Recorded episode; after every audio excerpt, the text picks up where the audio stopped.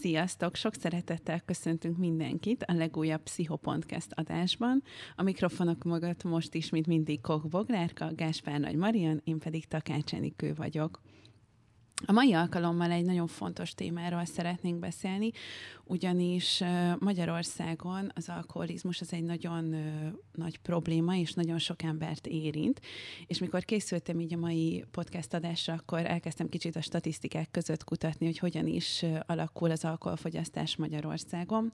És hát a teljes népesség körében 2009-ben még csak 4,6%-a volt a népességnek az, aki úgymond nagyivónak, problémás ivónak számított, és 15,1% volt azok, akik úgy mértékletes alkoholfogyasztók voltak,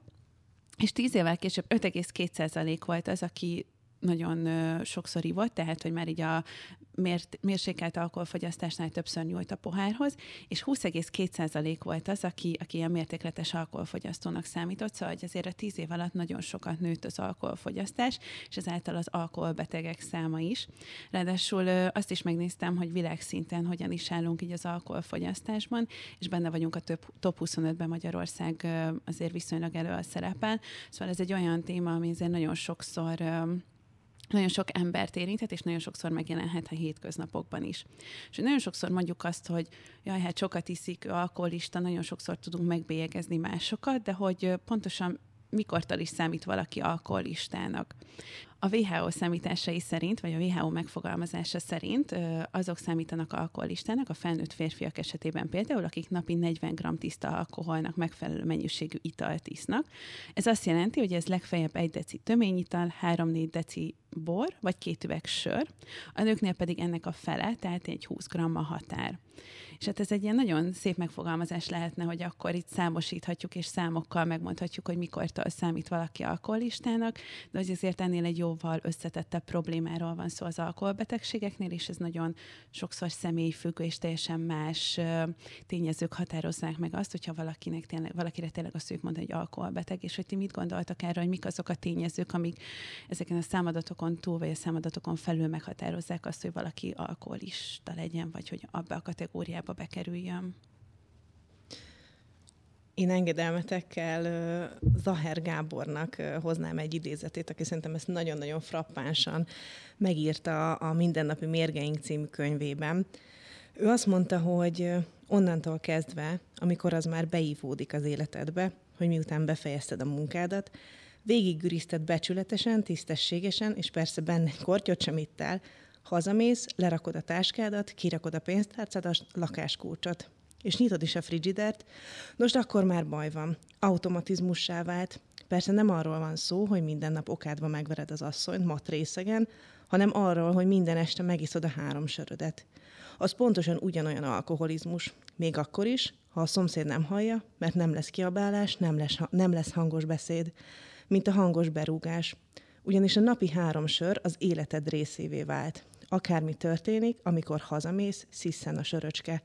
Ez lényegét tekintve teljesen ugyanaz, mint hogyha egy liter vodkát meginnánk. Tehát, hogy én azt gondolom, hogy én ezzel egészíteném ki, amit így a Zaher Gábor mondott, hogy amikor ez, ez már egy automatizmussá a napunk részévé válik, és tök mindegy, hogy egy sörről van szó, vagy tényleg másfél liter vodkáról, az automatizmus szerintem egy nagyon fontos rész, ami, ami, ami, ami ebben számít.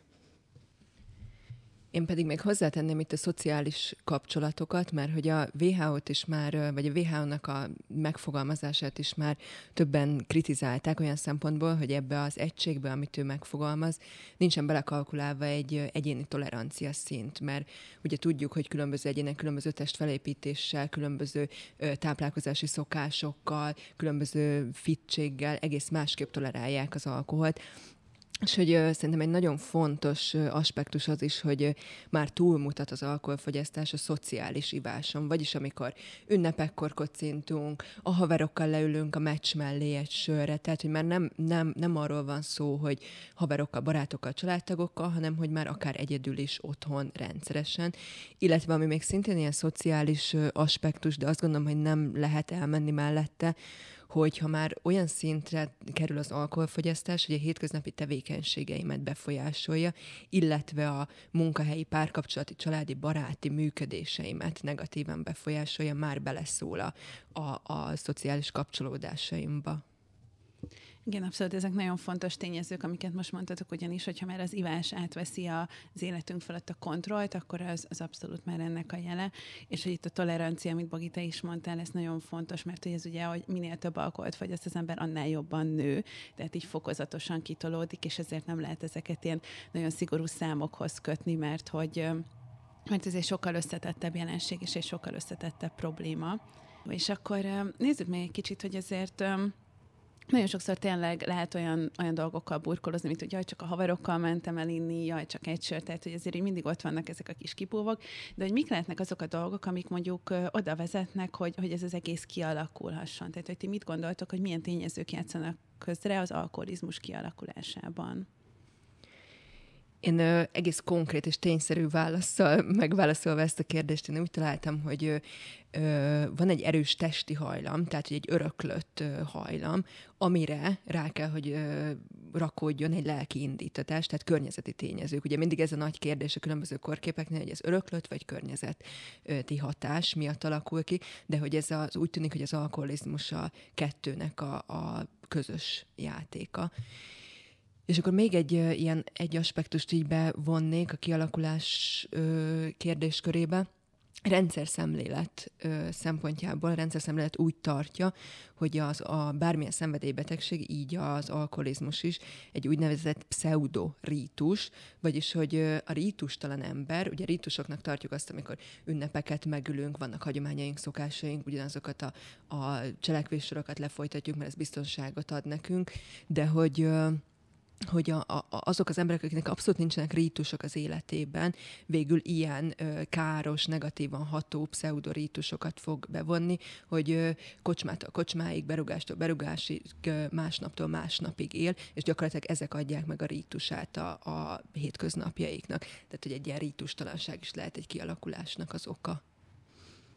Ehhez én már csak annyit tennék hozzá, mert szerintem Bogi nagyon-nagyon szépen összefoglalta, hogy, hogy az sem mindegy, hogy az embernek milyen megküzdési me- mechanizmusai vannak, illetve az, hogy mondjuk ő milyen megküzdési mechanizmusokat látott akár a szüleitől, vagy a környezetétől. Tehát, hogy nagyon hamar ezeket a maladaptív megküzdési mechanizmusokat kezdik el gyakorolni az emberek, mint hogy valamilyen szerhez hozzányúlnak, mert hogy ez gyorsan és most itt ilyen idézőjelek között hatásosan oldja a szorongást, a feszültséget, a rossz érzést, de hogy ugye ez hosszú távon meg sokkal nagyobb bajhoz, illetve veszélyhez fog vezetni. Nagyon jól összefoglaltátok azt, hogy mik azok a tényezők, amik, amik hatással lehetnek a kialakulására, mert hogy nagyon sokszor van egy olyan genetikai komponens, ami például akár az alkohol anyagcseréjében, akár a központi idegrendszerre gyakorolt hatásában van egy ilyen öröklődés, ami egy előre meghatározott ö, tulajdonságunk, és akkor erre jöhetnek rá különböző tényezők, a különböző személyiségvonások, mint hogy valaki mennyire hajlamos a, a szorongásra, a depresszióra, és akkor itt jönnek be ezek a megküzdési mechanizmusok, amelyek nem feltétlenül ugye előre visznek, hanem hogy éppen az adott problémát segítik elnyomni, gyorsan megküzdeni, és ezáltal a stresszoldásban lehet az alkohol egy idézőjelesen jó társ, mert hogy ugye ott van ez a nagyon lazító, nyugtató hatása, ami az idegrendszer is ilyen hatást gyakorol, és akkor így azt érezhetjük, hogy akkor minden rendben van, és ugye ezt nagyon sokszor a szociális közeg is meg tudja erősíteni, hogy jaj, stresszes vagy, gyere, akkor munka után ígyunk meg egy sört, jaj, jól van, akkor lazítsunk egy kicsit a kocsmában, és ezek a különböző megerősítések is hozzájárulhatnak a, magának az egész alkoholbetegségnek a kialakulásában. És ehhez hozzátenném, bocsánat, a fenntartásában, illetve az alkoholbetegségből való kigyógyulásban. Uh-huh. Mert hogy nagyon-nagyon sok kliens, aki alkohol problémával küzd, és még szeretne leszokni, egyébként ezt el is mondja, hogy mennyire nehéz, amikor mások még tudják is, hogy, hogy, hogy ő, ő, ő szeretne, szeretné letenni az alkoholt, ő, ő, ő tartja ezt a szabályt, vagy nem tudom, hogy ne igyon, és akkor jaj, de, de csak egy pohárra, jaj, csak egy kocintás, az nem fog ártani, és hogy de, tehát hogy egy pohár is árt. Igen, tehát ez nagyon fontos, hogy, hogy a határokat, hogyha valaki egyszer megismer és tudja tartani, akkor ugye azért fontos, hogy legyen egy olyan környezet, aki támogatja ebbe, mert hogyha a környezet nincs ott mellette, tehát akkor, akkor nagyon könnyen vissza lehet ebbe csúszni, és hogy ez nagyon sokszor, akár a baráti társaságokban, a családban, bárhol ez otthon is, akkor hatással lehet rá.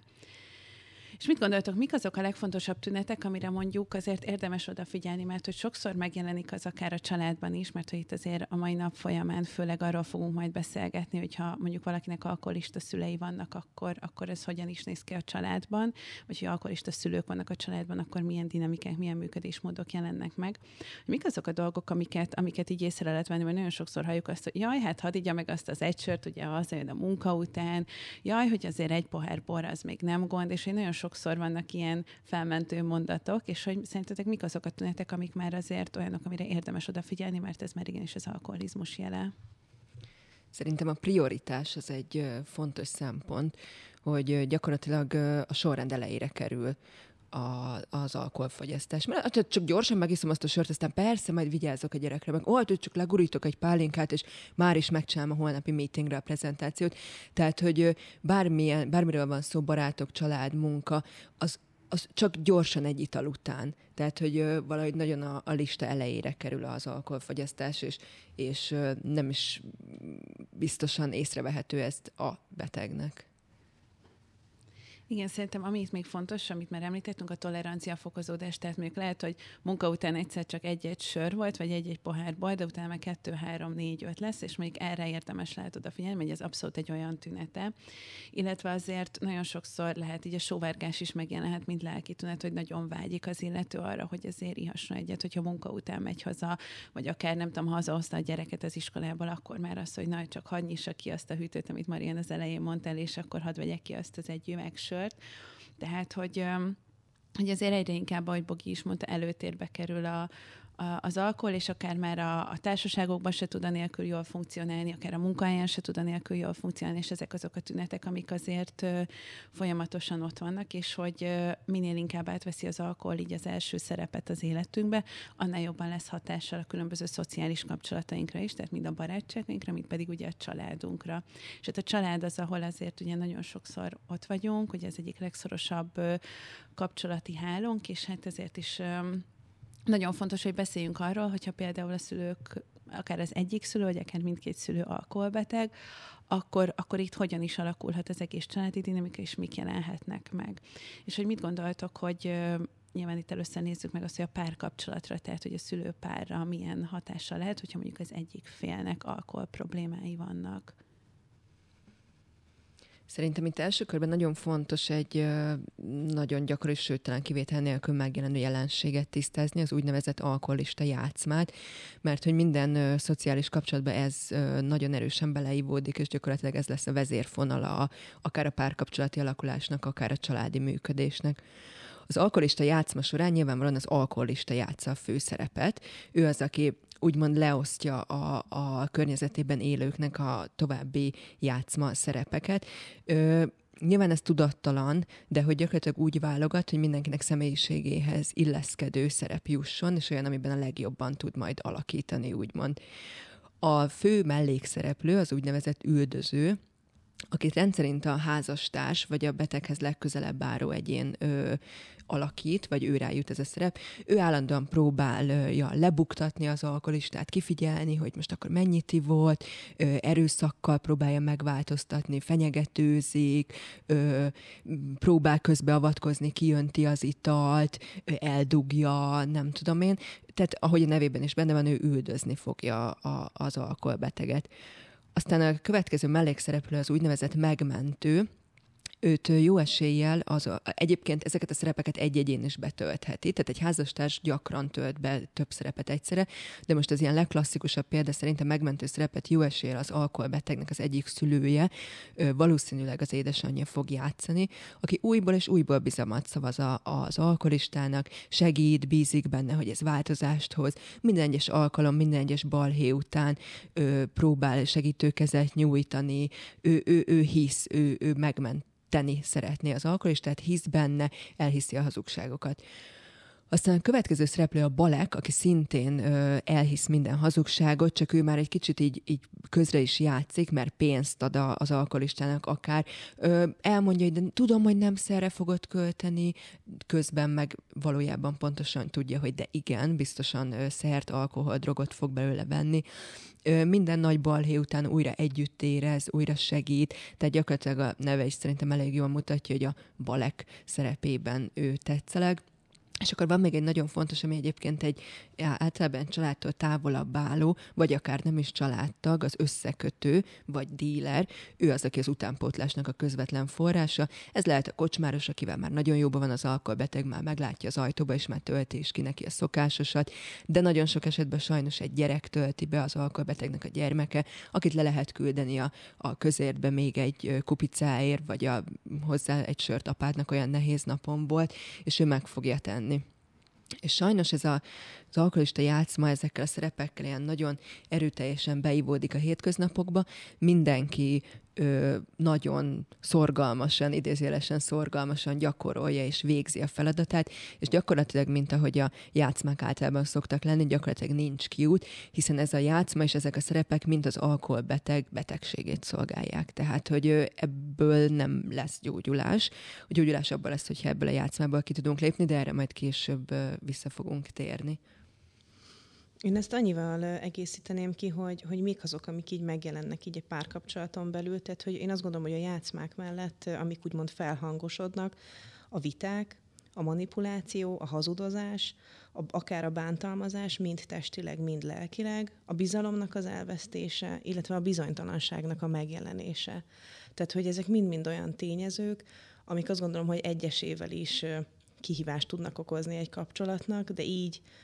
ahogy ez így rázódul egy párkapcsolatra, ezt, ezt nagyon-nagyon nehéz lehet egyszerre menedzselni. Igen, abszolút, tehát, hogy ezek az érzések, amik, amik ehhez a játszmához hozzákapcsolódnak, azért azok nagyon sokban megnehezítik a család működését, és hogy ami fontos, hogy azért nagyon sokszor szerintem ezeket a szerepeket akkor tudják jól betölteni, hogyha azért van egy egészséges személyiség szerkezete annak, a másik félnek van egy jó megküzdési mechanizmusa a másik félnek, és ott tud lenni, még hogyha a játszmában is, de valamilyen szinten segítőként, és mondjuk ő nem csúszik bele ugyanebbe, mert hogy Azért ez a folyamatos feszültség és a folyam, ez a folyamatos kiszámíthatatlanság egy nagyon frusztráló dolog, hogy, hogy mindig ott van, hogy akkor ma hogy, hogy jön haza, akkor ma mennyire volt, itthon fog inni, otthon volt, szóval hogy ezek a, ezek a folyamatos bizonytalanságok, bizonytalanságok, ezek nagyon idegörlőek tudnak lenni, és hogy kérdés az, hogy a partnernek van erre egy jó megküzdési mechanizmusa, eh, amivel, amivel ezt magában el tudja dolgozni, vagy esetleg ő is belecsúszik az alkoholfogyasztásba, mert azt fogja mondani, hogy jó, azt már én sem bírom, akkor nekem is kell egy pohár valami, és akkor ezáltal szépen belecsúsznak közösen, mert hogy, mert hogy ez is abszolút ott van. Szóval nagyon sokszor a párválasztásnál olyan párokat választunk, akik valamilyen formában kiegészítenek minket, tehát, hogy itt erre szoktuk azt mondani, hogy a korképek vonzák egymást, és hogy sokszor van az, hogy, hogy valaki egy olyan párt választ, aki, aki abszolút kiszolgálja ezeket a játszmákat, és segít neki abba, hogy akkor ő, ő úgy tudja ezeket a helyzeteket alakítani neki jó, vagy pedig partner lesz, és akkor együtt fognak utána inni, és akkor ez egy közös, közös út lesz az alkoholbetegség felé. Vagy egyéb függőség, tehát hogy nekem ami még így megjelent, meg hogy a, amire mondjuk így a klientúrámban is van példa, hogy, hogy nem az alkoholizmust választja, hanem más függőséget, hogy jaj, hát én csak szanaxot vettem be, vagy jaj, hát én csak elszívtam egy spanglit, tehát hogy ez nem ugyanaz, mint hogy te megittál három liter, mit tudom én, sört. Tehát, hogy már akár van egy ilyen része is. A másik az meg az, hogy nagyon érdekes, hogy, hogy általában a, a valamilyen szenvedélybetegséggel küzdő személy általában társfüggő partnert választ. Tehát, hogy aki, aki sokkal nehezebben tud akár kilépni a kapcsolatból, vagy ezekből a játszmákból is. Igen, és itt a, a, a függőségeknél fontos megemlíteni, nem csak ugye szerektől függhetünk, hanem hogy abszolút ott vannak a különböző viselkedési addikciók. Tehát, hogy lehet, hogy nem az lesz, hogy a pár az, az bármilyen szerhez fog nyúlni, hanem az is lehet, hogy akkor nem tudom, elkezd vásárolni, folyamatosan csokítani, tehát, hogy bármilyen viselkedési addikció is megjelenhet, ami neki boldogságot okoz, és ami segít leküzdeni azt a stresszt. Illetve szerintem még Fontos azt is megnézni, hogyha a párnak gyermeke van, hogy a partner hogyan tudja ellensúlyozni akár szülő szerepében, szülőként, tehát hogy mit tehet a partner egy olyan családban, ahol gyereke van. És itt szerintem két út van. Az egyik az, hogy titkolja a gyermek elől, és a lehető legjobban próbál falazni párjának, és ezzel gyakorlatilag még jobban kiszolgálja a, a tevékenységet, mert hogy ő egy ilyen nagyon biztonságos hálót von a partner köré, ahol, ahol senki nem bánthatja őt, mert ő, ő az élete árán is falaz neki, és megpróbálja ezt az ő kettőjük határain kívül nem engedni. A másik, ami szintén nem egy jó döntés, hogy bevonja a gyermeket, és megpróbálja ő általa hatni a párjára, vagyis mondd meg apádnak, hogy ne igyon, vedd el apád kezéből a sört, vagy anyádéból, teljesen mindegy. Tehát, hogy, hogy egy ilyen, ugyanígy bevonjuk a gyereket a játszmába, és hogy ez egy na, mindig egy nagy kérdés, hogy a partner hogyan tudja ellensúlyozni, de hogy ezek a végletek nem a, nem a jó megoldást hozzák. Hát én azt gondolom, hogy itt is szerintem nagyon-nagyon fontos így a, a határoknak a meghúzása, illetve a konfliktusba való beleállás és a konfliktusnak a vállalása, és hogyha az, tehát hogy segítségkérése mindenképp, viszont hogyha az se feltétlenül segít, akkor akár az eltávolodásnak is az alkalmazása. Tehát, hogy azt gondolom, hogy mind a két eset, amit említettél, tehát, hogy hogy a gyerek nem hülye, tehát hogy a titkot azt úgy is rá fog jönni, meg azért ő is érzi, hogy anya vagy apa másképp viselkedik, amikor iszik, illetve az, hogy hogy hogy éli meg ezáltal a másik szülőnek a falazását. Tehát, hogy az, hogy,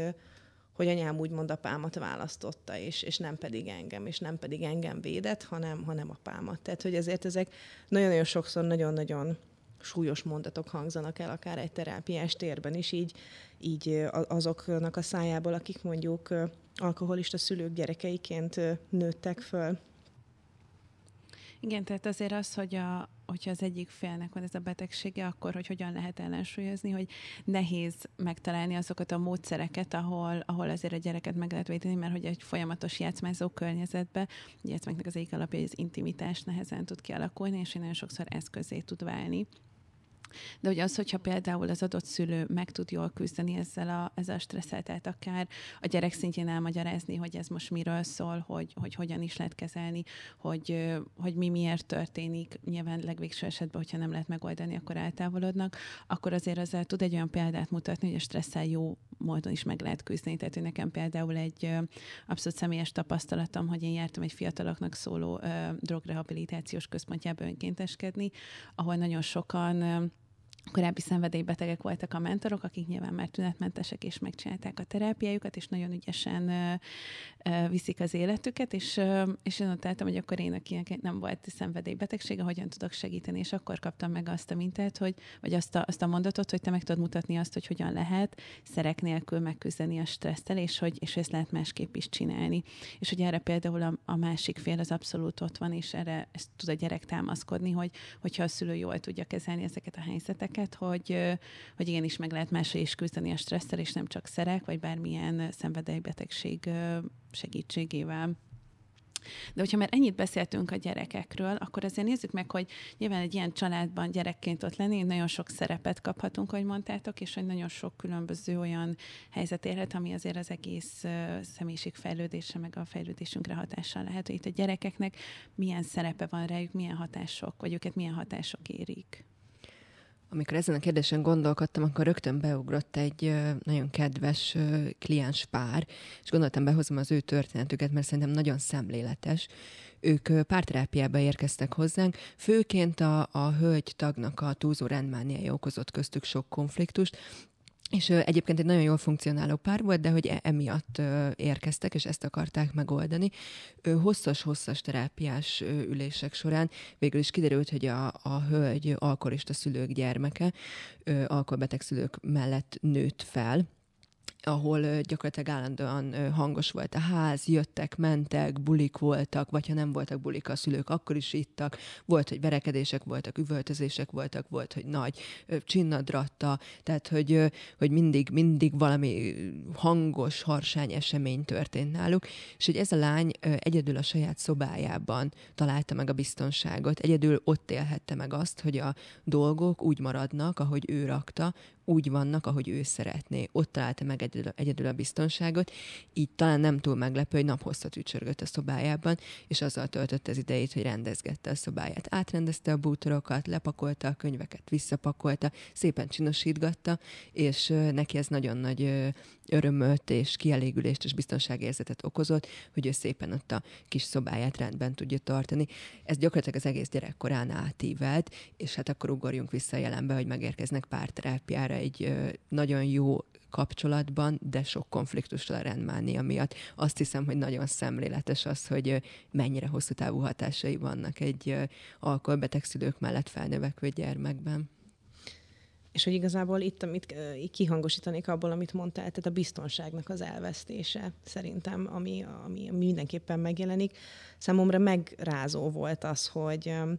hogy ez a mondat, hogy Magyarország az alkoholisták hazája, ez mennyire igaz, hogy így elkezdtem számolgatni a klienseimet, és körülbelül így a 80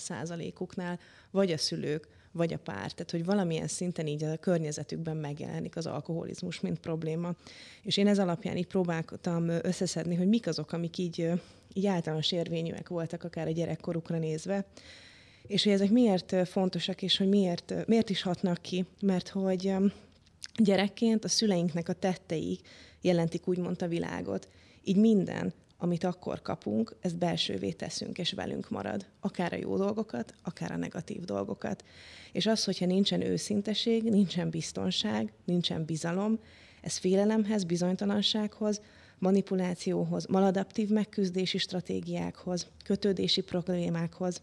akár valamilyen bántalmazáshoz, testi-lelki bántalmazáshoz vezethet,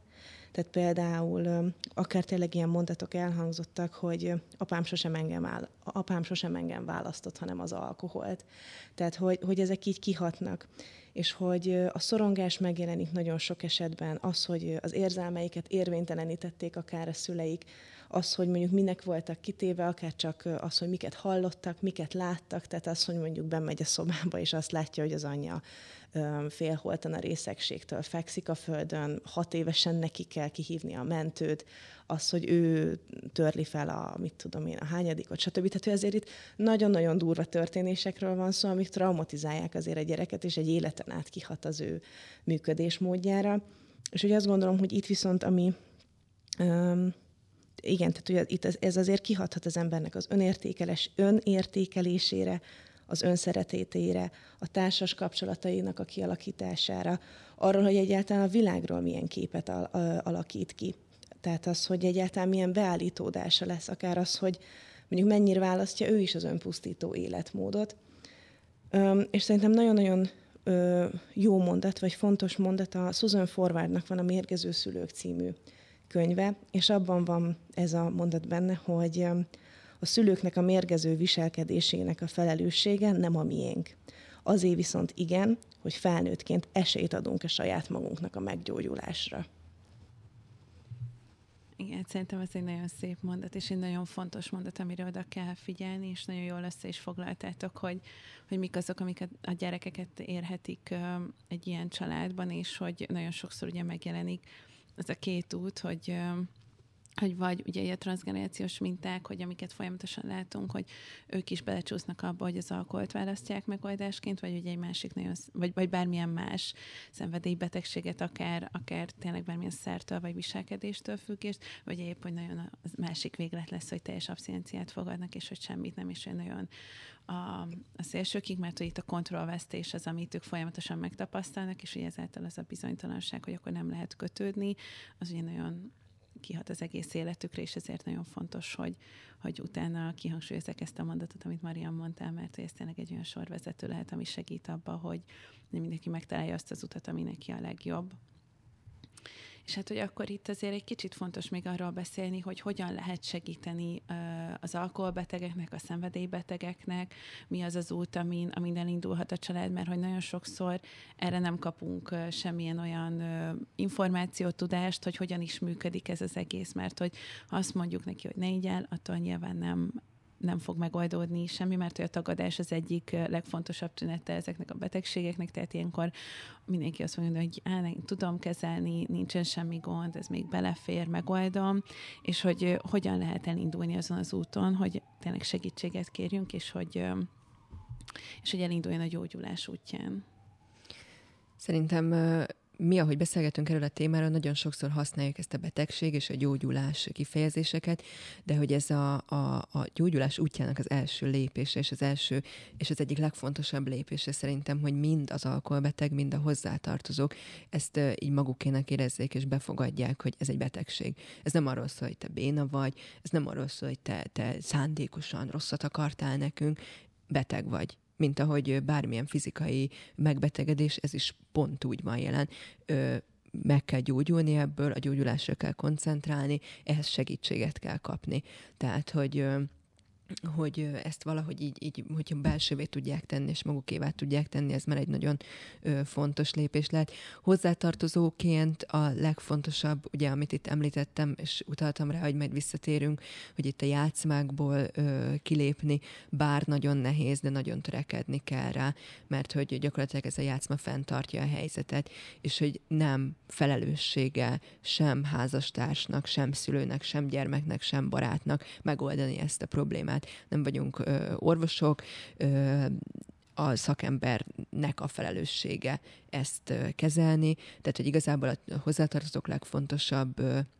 feladata, hogy eljusson, eljuttassák, úgymond, de nem szeretem ezt a szót, mert nem a hozzátartozó juttatja el a, a klienst ö, szakemberhez, nem neki kell akarni, és már is itt át is nyargaltam a következő nagyon fontos pontra, hogy ö, ezt is ö, belsővé kell tenni, és meg kell értetni a beteggel, illetve a hozzátartozóknak is értenie kell, hogy helyette nem fogunk tudni semmit megcsinálni. Ez egy olyan élethelyzet, amért neki kell felelősséget vállalni a saját életért. Ő a felelős, meg lehet belőle gyógyulni, de ahhoz egy ember kell ő. És uh, hiába fogjuk meg a kezét és kísérgetjük el a, az elvonókra, hogy ő, amikor becsuktuk az ajtót, azonnal mászik ki az ablakon. Uh, hiába kötözzük oda a pszichológus székéhez, hogyha egyébként uh, humbuknak tartja az egészet, és, és tök máson gondolkodik a terápia alatt. Tehát, hogy egy belső saját motiváció elengedhetetlen ehhez, amit a hozzátartozó tud támogatni, de nem tud helyette meglépni.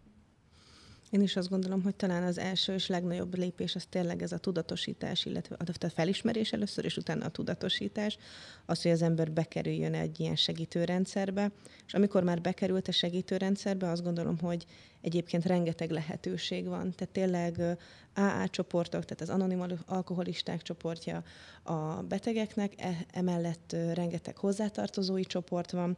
Ugye van ez a 12 lépés program, rengeteg addiktológiai központ van, rengeteg tapasztalati szakértő és mentor van, akik segítik a, a betegeknek a munkásságát, rengeteg pszichológus van, aki úgy szintén tud segíteni az addiktológiai betegeknek a, a felépülésében. Tehát, hogy azt gondolom, hogy, hogy onnantól kezdve, hogyha valaki rálép a gyógyulás útjára, nagyon-nagyon sok segítő van, aki őt támogatni fogja. Igen, tehát, hogy maga a gyógyulási folyamat, az amikor már valaki ugye nagyon benne van ebbe, a, ebbe, a, ebbe az alkoholizmusban, akkor, akkor azért nagyon sokszor megjelenhetnek az elvonási tünetek, tehát hogy fontos arra, arra felhívni a figyelmet és tudatosítani, hogy igen, ezek ott vannak. Ezeknek a csillapítására nagyon sokszor gyógyszereket szoktak használni, tehát hogy erre azért megvan az a, az, az egész kiépült folyamat, hogy hogyan lehet szépen segíteni a leszokás, tehát hogy sokszor van gyógyszeres kezelés, utána szokott elindulni egy ilyen rehabilitáció, amikor ugye elindulnak a különböző terápiás folyamatok is, és utána pedig egy utógondozás is, mert szóval maga a rendszernek van egy ilyen folyamat, folyamata. Um, ahogy mondtátok, vannak nagyon sok különböző, akár önsegítő szervezetek, meg hivatalos szervezetek, ezekről be fogunk tenni linkeket um, a leírásba, ahol mindannyian megtaláljátok, mert hogy tényleg nagyon sok különböző program van, ami segíthet abban, hogy, hogy mindenki megtalálja számára a legjobb segítséget. Ugyanakkor egyrészt fontos arra felhívni a figyelmet, hogy minden szenvedélybetegségnél itt is a visszaesés azért nagyon sokszor megjelenik, tehát hogy ez nem úgy kell felfogni, hogyha egyszer elmegy valaki egy elvonóra, elmegy egy rehabra, akkor az garantált abszinencia és teljes tünetmentesség, hanem hogy sokszor megtörténhet a visszaesés, úgyhogy így az egész család részéről kell egy erre való felkészülés, nagyon sokszor tartanak, akár az előgondozásnál, mielőtt valakit felvesznek rehabilitációra, akár az utógondozás folyamán is családterápiákat, a családot is felkészítik arra, hogy azért ez egy milyen folyamat, tehát hogy egyrészt ugyanúgy, ahogy a, az adott személy, aki elkezd foglalkozni ezzel a szenvedélybetegséggel, dolgozik magán, a család is tud dolgozni azon, hogy hogyan tudnak a lehető legjobb segítség lenni, és ők is megerősödni abban, ha esetleges vissza, visszaesések vannak, illetve amit talán fontos tudatosítani magunkban, hogy